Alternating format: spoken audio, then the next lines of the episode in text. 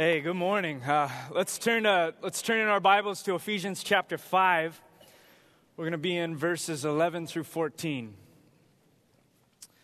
Ephesians chapter five, verse eleven through fourteen.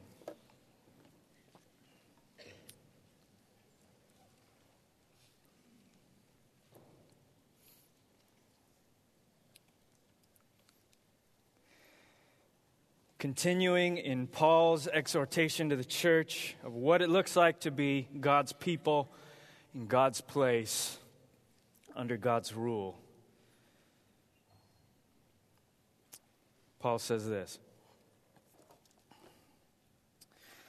Don't participate in the fruitless works of darkness, but instead expose them. For it is shameful even to mention what is done by them in secret. Everything exposed by the light is made clear, for what makes everything clear is light. Therefore, it is said, Get up, sleeper, and rise up from the dead, and the Messiah will shine on you. This is God's holy word. Let's pray.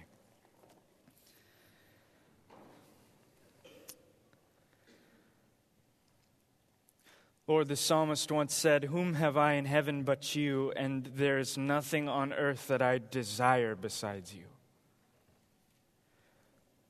My flesh and my heart may fail, but God is the strength of my heart and my portion forever. And Lord, we would love for that to be our prayer this morning.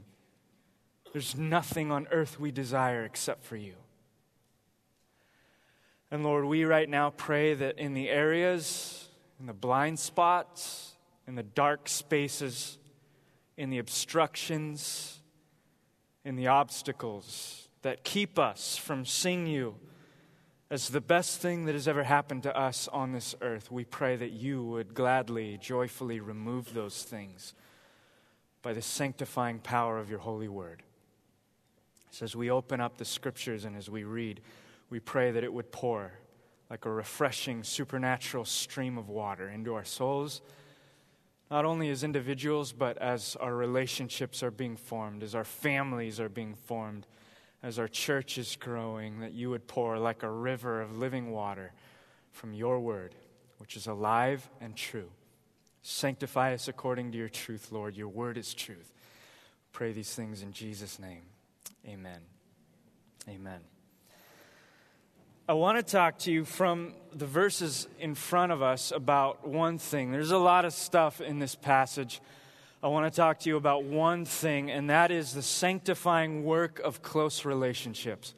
How God uses the relationships that we have with one another in close knit family groups to sanctify us and to make us more like Jesus Christ. And I want to look at it under three headings. I want to look at uh, what our calling is in that sanctifying work in relationships, what our calling is. I want to look at why our calling looks like that, and I want to look at how our calling is like that. What our calling is, why our calling is, and how it plays out. But first, I want to ask you a question Have you ever been in a car with somebody who helped you drive without ever saying a single word? Nonverbal instruction, whether they were in the back seat or they were in the passenger seat or whatever seat that they were sitting in just seemed to help you drive or let you know what was coming along the road or in the path or in your rearview mirror before you ever saw it based on the way that they reacted to your driving perhaps.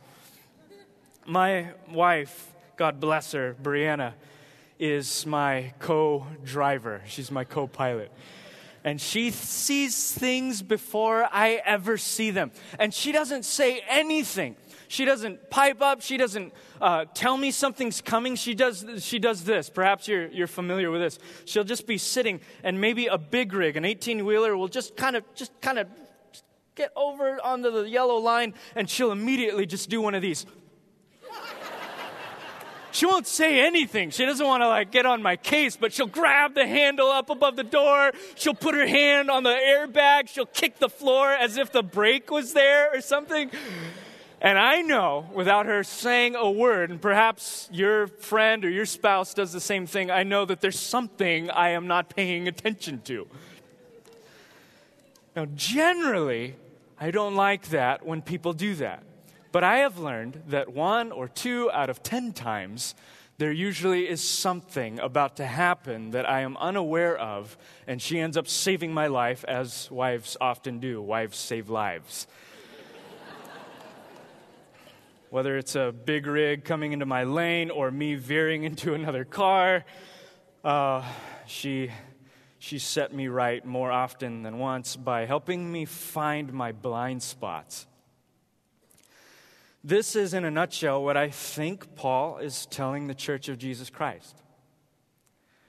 You have been transferred from the kingdom of darkness to the kingdom of light, but you're still bringing with you a few blind spots. You've got some of those old behaviors, you've got some of those old habits, you've got even a few leftover appetites You've got some blind spots, even some of those things that you're not even aware of, but there are people situated in your life, whether it's siblings or parents or kids. Kid, people even, God even, use kids, even uses kids in our lives to sanctify us.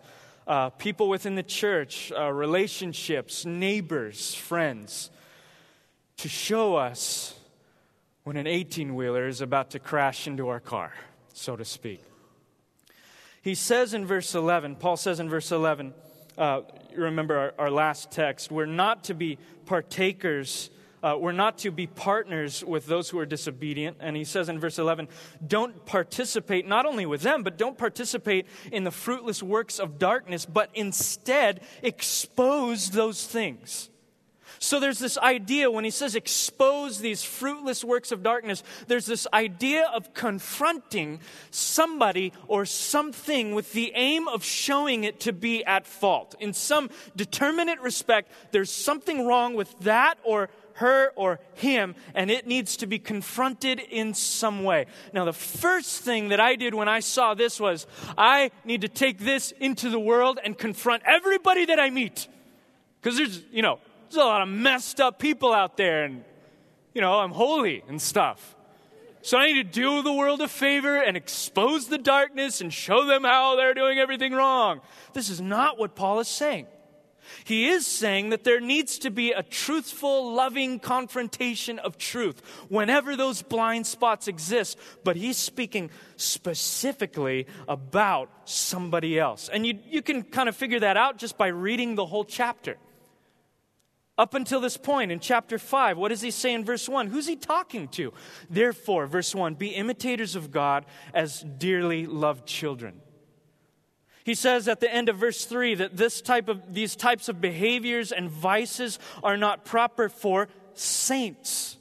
He says in verse 8, You were once darkness, but now you are light in the Lord. He says in the next sentence, So walk like you are, walk as children of light. You're loved children, you're saints of God, you're holy, you're children of light. That's you. By your very nature, you have been made a child, a son, and a daughter of God. So that is your identity. He's now speaking about walking in accordance with that identity. So Paul isn't speaking about everyone in the whole world. He's speaking about people, the people of God, living as citizens of heaven in a world that is hostile to God. He's speaking about us. So, believe it or not, this verse is referencing those within the church exposing blind spots of other people within the church, not the non believer. So, this isn't my license to leave the church building, go on the street, and start pointing my finger at everybody I meet and nitpicking their lives. And we kind of know this, right? The, I, would say the majority of us have a, a common sense. We're uh, culturally ingrained to understand at least a little bit about the scriptures and a little bit of, of, about the love of God to know that we're not supposed to judge people. It used to be that John 3:16 was the most popular verse in the Bible, but I would say at this point in our lives, the most popular verse in the Bible is Matthew chapter 7 verse 1. Don't judge, right? You don't even have to be a Christian to know that verse. Non believers know that. The unchurched know that verse. They tell it to us. Christians know that verse. We use it on each other. Why do we use it on each other? Because we don't want to be held accountable for our sin. At least I don't. So someone puts their nose in my business and says, Hey, dude, how you doing? I, I noticed you're stumbling in this area. I just want to check up on you, love you, want to make sure you don't die, blah, blah, blah. Or, hey, bro, how you doing? How's your life? You walking with the Lord? Don't judge me! Noticed you were raising your voice in a sermon the other day. Don't judge me! Just, just leave me, you know, leave me with my drama. I can, I can deal with it myself. I want to maintain my faith in an, an autonomous, individualistic vacuum apart from any type of accountability or poking and prodding. And so that becomes our, our flag to wave the words of Jesus himself don't judge. The funny thing about that verse is that Jesus was speaking not about the church, but about non believers. He's saying the church should not judge non believers unless they know what they're getting into.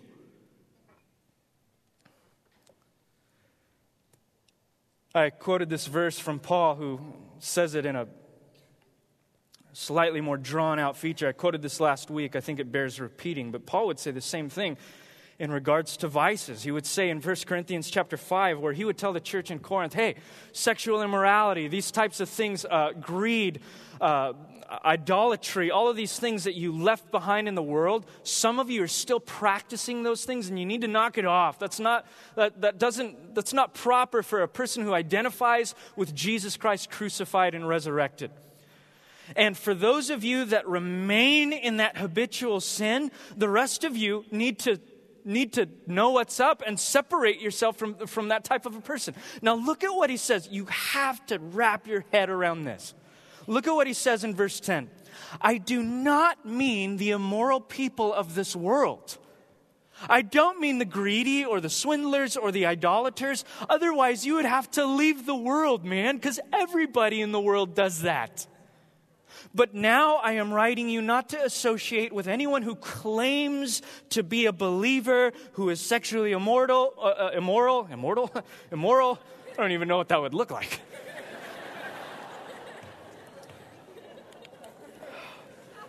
Gosh.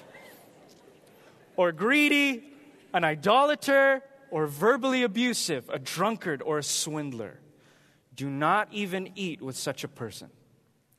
In other words, Paul is saying the person who claims that Christ has changed their life, who's waving the banner for Jesus Christ, representing Jesus Christ to the world that needs him and yet lives in a way that does not reflect him, that is a dangerous person.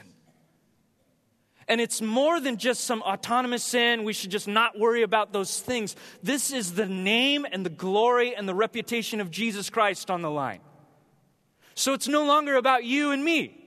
It's no longer about me sinning in a vacuum and I could just deal with this on my own and I just, I'm, I'm comfortable with it and it's not bothering or hurting anyone else. It is hurting the glory of God in the face of other non believers. That's a big deal. Paul says, don't even eat with such a person. Now, I want to I want to be careful. It doesn't mean don't eat with people who sin. All of us do. This is specifically about a, an unrepentant hypocrite who wants Jesus for the blessing that Jesus offers, but does not want the cross that he calls us to bear. It's a big deal. Paul goes on. Man, I'm giving Paul a lot of commentary. I should simmer down. Huh?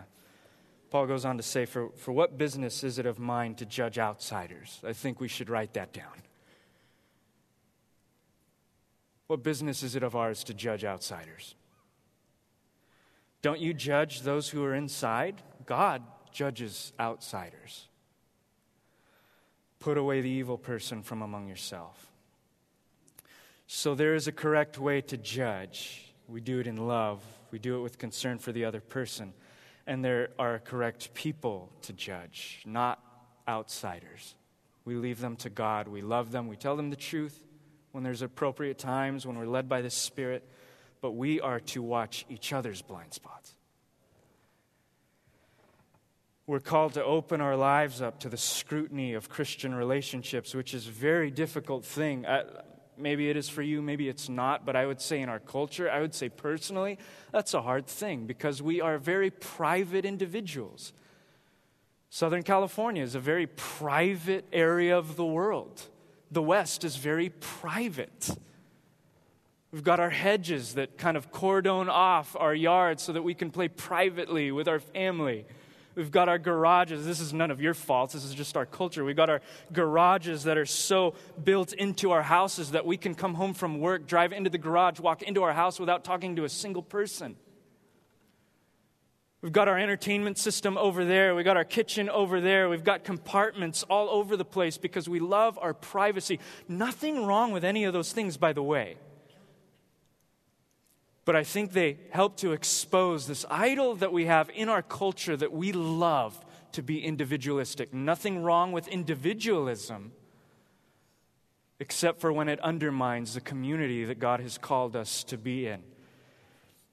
We're called to watch each other's blind spots. Now, this also doesn't mean you've got to tell a thousand people at reality all your drama. That would just make more drama, right? You don't have to post all of your problems on Facebook on Monday morning. Maybe don't do. But it means, it doesn't mean everyone in the entire church should know your drama, but it means someone should, right? There should be nothing in my life that is hidden from sight. The light that shines in my heart, the light that shines in the hearts of my brothers and sisters, those that God has specifically put in my life for that very reason, should be shining into dark patches in my life. Some of those things that I don't even know that have to be told by someone right next to me going like this. Someone who loves me and isn't afraid to tell the truth. What is our calling? It's to point out blind spots in each other's lives. But why is that our calling? Why is that a part of our calling? Paul goes on to say in verse 12, For it is shameful even to mention what is done by them in secret, meaning disobedience always seems to happen in a corner. And this is something, uh, according to Paul and the regenerated heart of a person that has been set free by God, that's one of the big differences between the world and the church, or at least it should be, is that before you were saved, you didn't have to sin in a corner. There was no shame. Perhaps you even identified with some of those things. That's who you were. Now the difference is the Holy Spirit has implanted himself in your soul. He manifests the glory of God in you, and you now have God dwelling in your body as the temple of the Holy Spirit. So that when the Bible says in Ephesians chapter 4 that the Holy Spirit grieves because of sin, you now grieve because your emotion and God's emotion have become one. You are now grieved when things that grieve God's heart have now touched yours. And so that is a powerful sanctifying work of the Holy Spirit in the life of the church is that we are convicted over our sin now. And it's no longer this weird type of legalism where we read the scriptures, we don't know Jesus, but we say, oh, I should do this. Don't do that. Thou shalt not do this. Thou shalt not do that. We try to pull ourselves up by the bootstraps and be holy people even though we can't, and secretly we don't want to. Christianity, salvation is more than just Jesus saying, be a better person. It is Jesus changing your desires. So that when you now want to seek to obey the Word of God, it is for the joy set before you. I want to be like Jesus because that is the best way to live, and I want to bring, bring glory and honor to my Savior. And Paul says the things that you used to do you tend to do as a Christian because there is that holy, uh, I want to choose my words carefully, that holy conviction, that holy sorrow, that holy grief, where you, you never knew that before. Now you have it. So when you sin, you now have to do it in the dark. Sin will fester when you leave it in the dark. And that's what Paul is saying.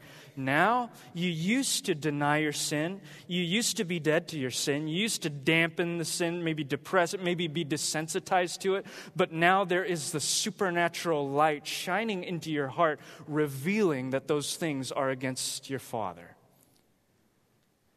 And he goes on to say in verse 13, everything exposed by the light is made clear. Why do we show each other blind spots? Why does God convict us of sin? so that we can get those things that are holding us back and expose them by the light of Jesus Christ. Everything exposed by the light is clear. I think our artist nailed it pretty well with the lamp in the middle of a, a bunch of caves, spreading light into dark nooks and crannies. Paul said in 2 Corinthians chapter 4 verse 6, "For God who said, let light shine out of darkness has shone in our hearts to give the light of the knowledge of God's glory in the face of Jesus Christ." That is how a sinner is saved. The light goes on. And the light keeps going on and it spreads and it catches other people.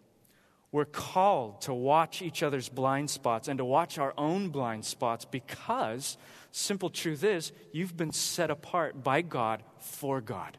You don't belong to the darkness anymore. You don't belong to the darkness anymore. You have been set apart. Now, you might ask, well, if we have been set apart, if all of this is true, that we are perfect in God's sight, that we are justified, that we are being sanctified, that we uh, are no longer dead to sin, but that we're alive to Christ, and all of these verses that I see, and God's kingdom has been inaugurated, and all of this victory, why should we even be looking for this kind of stuff? Could you turn a couple chapters back to Ephesians chapter 2? This is the answer. Because though you are being sanctified, there is a battle being waged for your soul. Ephesians chapter 2, we weren't there uh, together for a long time. I think it was like a year and a half or two years. But this was that side of the hinge that described our lives before we came to Christ. Look at the language he said. You were, we'll just read uh, the first three verses. You were dead in your trespasses and sins in which you previously walked according to the ways of this world. Uh, virtual underline, ways of this world, or use ink, whatever. According to the ruler who exercises authority over the lower heavens, underline ruler.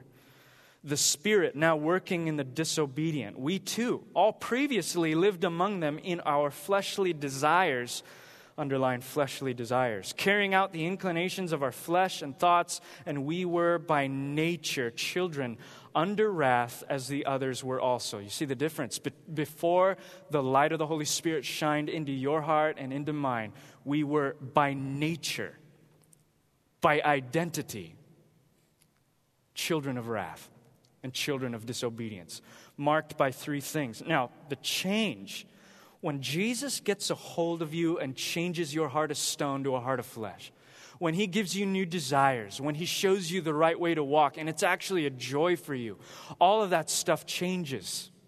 But one thing does not change that trifecta is still after you.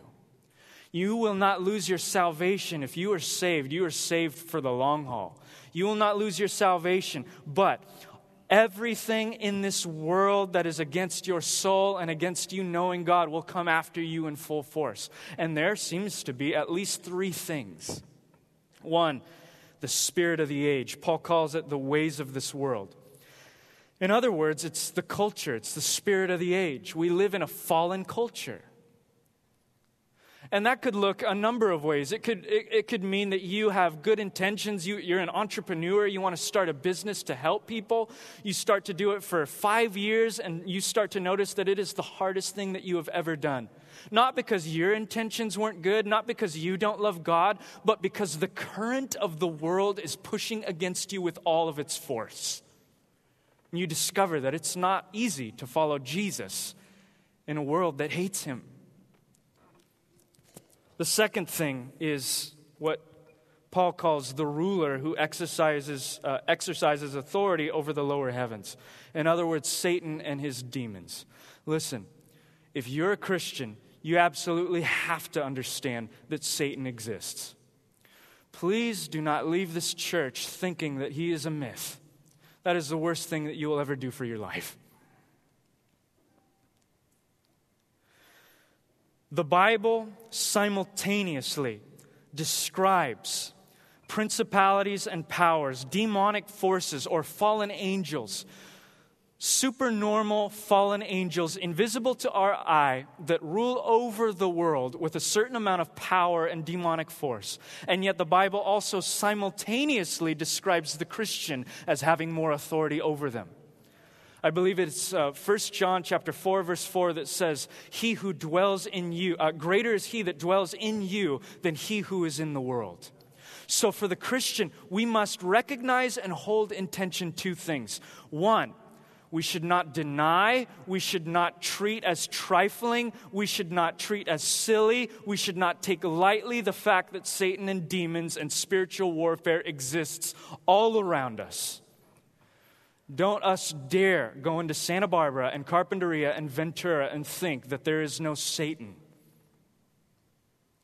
But we should also hold that intention with the fact that Jesus Christ has made a show openly of demons and Satan when he triumphed over them on the cross and he dwells within our mortal bodies.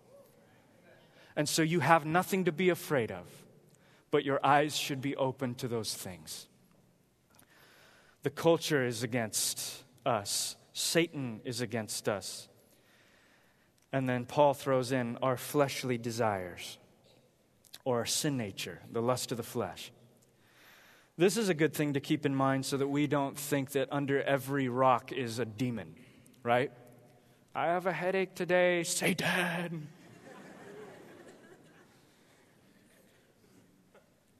I was speeding the other day. The devil made me push the pedal down too hard. Cheated on my taxes. The devil made me do it. I lost my temper. The devil made me do it.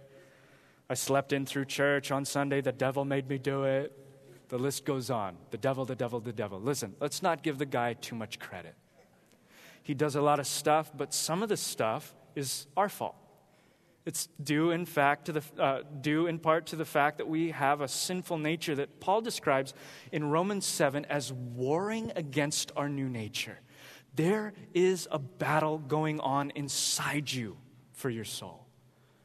There's the old nature that wants to go back to what you used to know, and there's a new nature that wants to go forward, saying, Whom have I in heaven but you, Jesus Christ?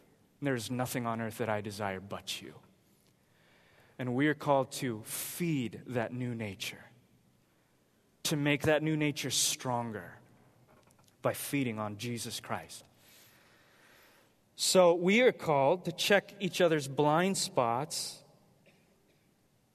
not as some sort of strange hobby, but because there is a real battle involving a fallen world, a fallen angel, and a fallen nature that is all like a evil trifecta after your soul.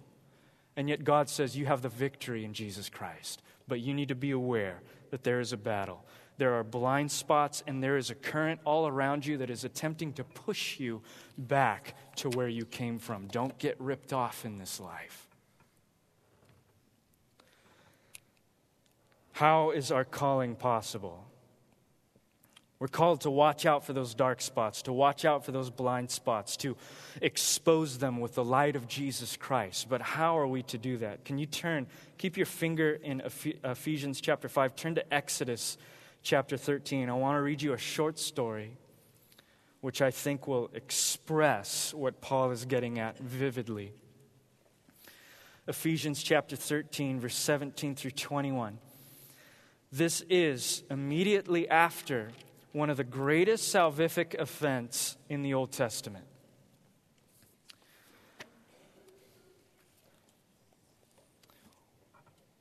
What any Orthodox Jew on the face of the planet would recognize as their day of salvation. When God rescued the people of God from the hand of Egypt and led them out of Egypt into the promised land. But I want, I want you to key in on a few passage, uh, a few verses. I'm going to start in verse 17 and skip around until we get to verse 22. Listen to this. This is right as Pharaoh lets them go. They're still in Egypt, and this is what the word of the Lord says. When Pharaoh let the people go, God did not lead them along the road to the land of the Philistines even though it was nearby. For God said, The people will change their minds and return to Egypt if they face war. The people will change their minds and return to Egypt if they face war. So he led the people around towards the Red Sea along the road of the wilderness, and the Israelites left the land of Egypt in battle for uh, formation. Verse 20, listen to this. They set out from Sukkoth and camped at Etham on the edge of the wilderness. The Lord went ahead of them in a pillar of cloud to lead them on their way during the day, and in a pillar of fire to give them light at night, so that they could travel day or night. The pillar of cloud by day and the pillar of fire by night never left its place in front of the people. I want you to hone in on two things. One, God delivers the people of God in one of the most extravagant illustrations of salvation in the history of the people of God, rescues them from 400 years of slavery. And at that point, they're free. They don't have to guess if they're free. They don't have to wonder if they're half free and they need to pull themselves up a little bit and be more free. They don't have to wonder about it. They have been declared and made free by the sovereign hand of God. But notice they're still in Egypt. And notice what God says immediately after that act of salvation. He says, I'm not going to lead them this way because I can foresee the events that are going to happen in the next few days the people are going to get discouraged by what? By a battle. There's going to be a war for them. They are going to face war and they're not going to be able to take it. In fact, they're going to change their minds about where I was going to lead them and they're going to want to go back. Back to what?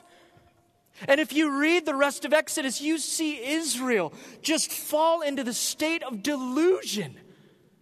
Read the rest of the book, and they say things like when they, they face the Red Sea and they don't see any part, and they see the chariots coming behind them, they're facing war. And what do they say? They say things like, Oh, Moses, this is so messed up. Why did you do this?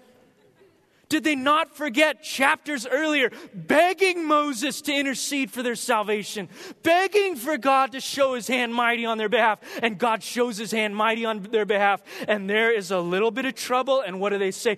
Moses! It was so much better when we were slaves.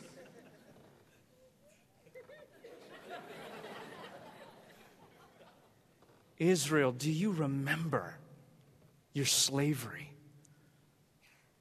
Do you remember when the Egyptian taskmasters beat you into submission, robbed you of your ability to worship your God, stripped you from your family? It's better to go back. That's what sin does to you. It desensitizes your spiritual eyes to the heart of God to believe that what God has for you is actually better. And the more you feed off of your sin, the more you sit in that blind spot, the more you harbor darkness, the more you actually believe that you know what's better for your life than God. And you will start to say with the nation of Israel, Wasn't it better when we were slaves? So he led the people around towards the Red Sea along the road of the wilderness. And look, look at look at what God's solution is to our wandering hearts. Verse 21 The Lord went ahead of them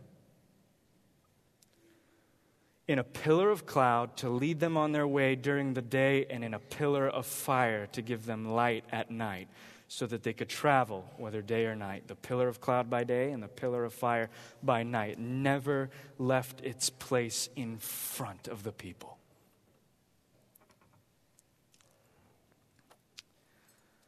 God redeems his people from Egypt, but he still needed to bring them out of the culture and the habits and the lifestyle that they were so conformed to. He doesn't just save them positionally, he makes them saved. He doesn't just give them the title deed to what is rightfully there, he brings them into a new abode. He doesn't just say, hey, by the way, your shackles are gone. He rips off the chains, he pulls them out of their prison, and he leads them into the promised land by fire. And thousands of years later, this element of the story has not changed. Sometimes when the Christian life gets too tough for us, sometimes when we experience a little persecution, sometimes when life is inconvenient, sometimes when we get fired from our job, sometimes when someone hurts us, offends us, betrays us within the church, and we feel like saying, Don't judge me. Sometimes when our life doesn't look the way that we thought it would when we signed up for our best life now, our immediate inclination is that Egypt looks more appealing. And what are we to do? We need a pillar of fire before the people of God to remind us what we were saved from and what we are being saved for. I want to take you through Hebrews, through a couple chapters of Hebrews. We'll have it on screen. You can turn there if you have a Bible, Hebrews chapter 3. We're going to flip really quickly because the author of Hebrews explains Christian sanctification in light of the Israelite exodus. This is beautiful. I'll give you a few seconds to turn there. Hebrews chapter 3, verse 12 and 13. We'll just hop around through chapter 3 and chapter 4.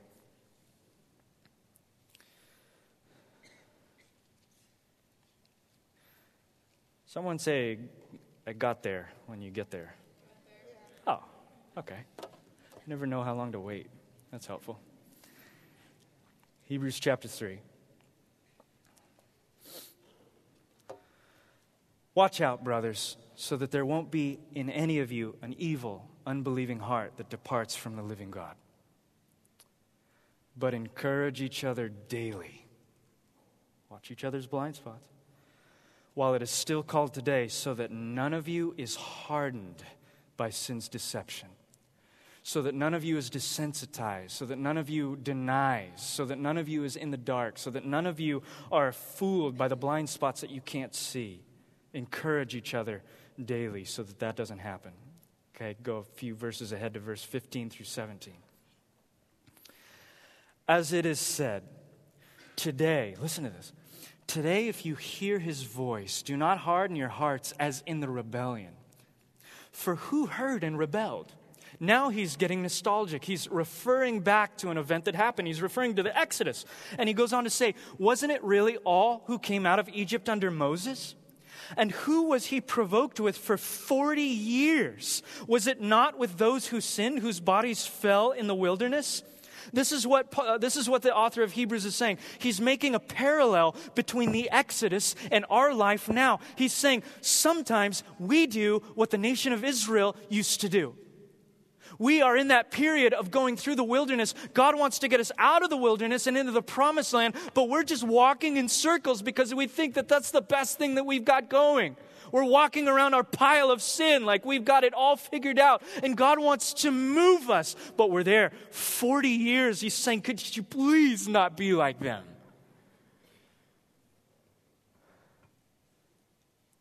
Hebrews chapter 4, verse 2. For we also have received the good news just as they did. But the message they heard did not benefit them. Here's the difference since they were not united with it, uh, with those who heard it in faith. Verse 8 through 11. For if Joshua had given the Israelites rest, God would not have spoken later about another day. Therefore, a Sabbath rest remains for God's people. In other words, there exists right now not just a, an hour of rest on Saturday, there exists a supernatural rest that envelops the people of God that makes you well, the shalom of God. That exists somehow for the people of God right now. He goes on to say, For the people who has entered his rest has rested, uh, the person who has entered his rest has rested from his own works, just as God did from his. Let us then make every effort to enter that rest so that no one will fall into the same pattern of disobedience. In other words, nothing has changed since the Exodus. We are still fooled by the dark corners and the blind spots of our sin unless we have a pillar of light to lead us in the right direction. And sometimes we need other people to get in our grill and get in our case for our own good and for God's own glory. And there exists a better rest than the Sabbath that Israel knew. There exists a better pillar of fire than Israel knew. There exists a better everything than Israel knew. I'll just read from you. This isn't on the screen, but Hebrews chapter 4, verse 14. What is that Sabbath rest? Therefore, since we have a great high priest who has passed through the heavens, Jesus, the Son of God, let us hold fast to the confession. For we do not have a high priest who is unable to sympathize with our weaknesses, but one who has been tested in every way as we are, yet without sin. Therefore, oh, build your house on this line. Therefore, let us approach the throne of grace with boldness so that we may receive mercy and find grace to help us at the proper time. You want to know what the true Sabbath is? It's Jesus Christ your Lord. You want, want to know who, who the true Exodus is? It's Jesus Christ your Lord. You want to know what the true Passover meal is according to Jesus Christ? It's Him. He is the bread that was broken. Everything in the Old Testament finds its true meaning as it points to Christ. Meaning, there is, there is a pillar of fire that still leads the people of God out of Egypt. There was a story we know that, called the Emmaus Road in Luke chapter 24 where Jesus is like incognito, right? He just rose from the dead and he's walking with his disciples and he's talking to them. He's saying, Hey, what are you guys doing? What you been up to? Any, anything going on in Jerusalem that I should know about? Ah, our rabbi died, our teacher, we don't know what to do. We're going to hide under a rock. Ah. And Jesus throws down a hammer. And he's all, You guys are so silly. Have you not been paying attention to all that I have spoken to you? And listen to what he says. Then, beginning with Moses and all the prophets, he interpreted for them the things concerning himself in all the scriptures. He gives them a Bible study starting from Genesis to Malachi, showing them how all of that wraps in to who he is. How'd you like to be a part of that Bible study? Maybe when you get to heaven, you ask the Lord, hey, got that in the archives? Paul gives us a glimpse of what that might have sounded like when he says in 1 Corinthians chapter 10 verse 1 through 6, I want you to know brothers that our fathers were all under a pillar of cloud. All passed through the sea. All were baptized into Moses in the cloud and in the sea. They all ate the same spiritual food, the same manna. They all drank the same spiritual drink. They drank from a spiritual rock that followed them, and that rock was Christ. Everything that happened in Exodus points to its fulfillment in Jesus. And he goes on to say, But God was not pleased with most of them, for they were struck down in the wilderness. Now these things became examples for us, so that we will not desire evil things as they did. What we see in the Exodus and in the entire Old Testament points to a greater redemption in Jesus Christ. So much so that Paul can't handle himself, he just breaks into song. Listen to what he says Get up, sleeper, and rise up from the dead, and the Messiah will shine on you. Scholars are torn about what he means, but their best guess is that he is pulling fragments from the book of Isaiah, all having to do with repentance. And he's putting them together in a sort of a medley, and he's singing it at the, at the top of his lungs. In other words, he's saying, that the very light that has shined on you to bring you up from the dead is the same light that will wake you up when you fall asleep. And here is the conviction for the church of Jesus Christ in this day and age is that sometimes we fall asleep when we shouldn't. When things are too prosperous, when things are too comfortable, when things are normative, when we fall into a rut or into a status quo, we tend to fall asleep, and the light of Jesus Christ wants to wake us up. My my daughter turned 8 months a couple days ago. And I've noticed that in the past couple days I'll let her sleep like right next to me. And when I wake up, oh, actually, when, when she falls asleep, sometimes I'll, I'll come home late and I'll roll in and I'll see her just sprawled out. And somehow she, she goes from this position, just like laid all cute, to just sprawled out, hands just strewn about the bed, just taking every inch of the mattress. And I'll roll into that. And I'll try to like push her over and move her, and she's just a dead weight. Once she falls asleep, she just is unmovable. And I've actually tested that like one in the morning, I'll just I'll, I'll, wake up or whatever, and I'll see her, and she'll just be laying like this, just all cute, and I'll just like poke her cheek, like pinch her cheek, kiss her on the forehead, talk to her, like hey, and she'll she'll just sit there. Nothing can shake her. I'll roll her over. I'll move her to the side. She'll just she'll just flop around like a fish. Until about 6 a.m. when Brianna flips on the light, and immediately and her hair is disheveled. She doesn't know where she is. She does one of these at first. And she, she's just blinking and she can't even see straight. And so I'll pick her up, and it's like she's looking right through me. She, she doesn't know what's going on. She'll just do one of these. But after a while, as the light remains on, she, she starts to pick up things. She'll see Brianna, she'll see her mama, and she'll just be like, And then she'll see me and she'll start clawing at my face. And within a few minutes, she'll just be buck wild. She'll just be flailing her arms and screaming at the top of her lungs, and all limbs just flapping like a mermaid. Just ah! She can't walk or stand up, so she just flaps her limbs. And all of a sudden, as soon as the light turns on, within 10 minutes, our house is a bucket of joy, screaming at the top of her lungs. Why? Why does someone go like that from an, a, a, moment where she can't even be moved, even if you roll her like a, like a, like a fish,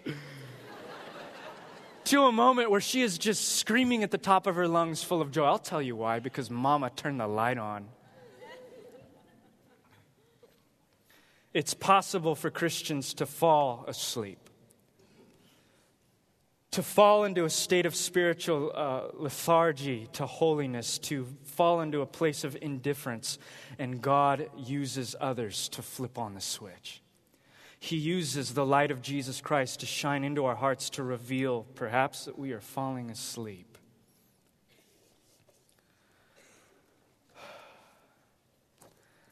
I had a lot more to share, but I'm just going to stop right there because some of us are sleeping. And God wants you to wake up. Not to get on your case because God's not an angry taskmaster. He's not, a, he's not an Egyptian foreman. He's not an angry uncle. He's a loving Heavenly Father who loved you so much that He sent His Son to a slaughter. And throughout history, the church seems to be the most effective when they are operating from the margins of society. Not loud and boisterous, not waving flags, not using their bullhorns, from the margins, being who God called them to be, living out their identity as children of God, loving God and loving others.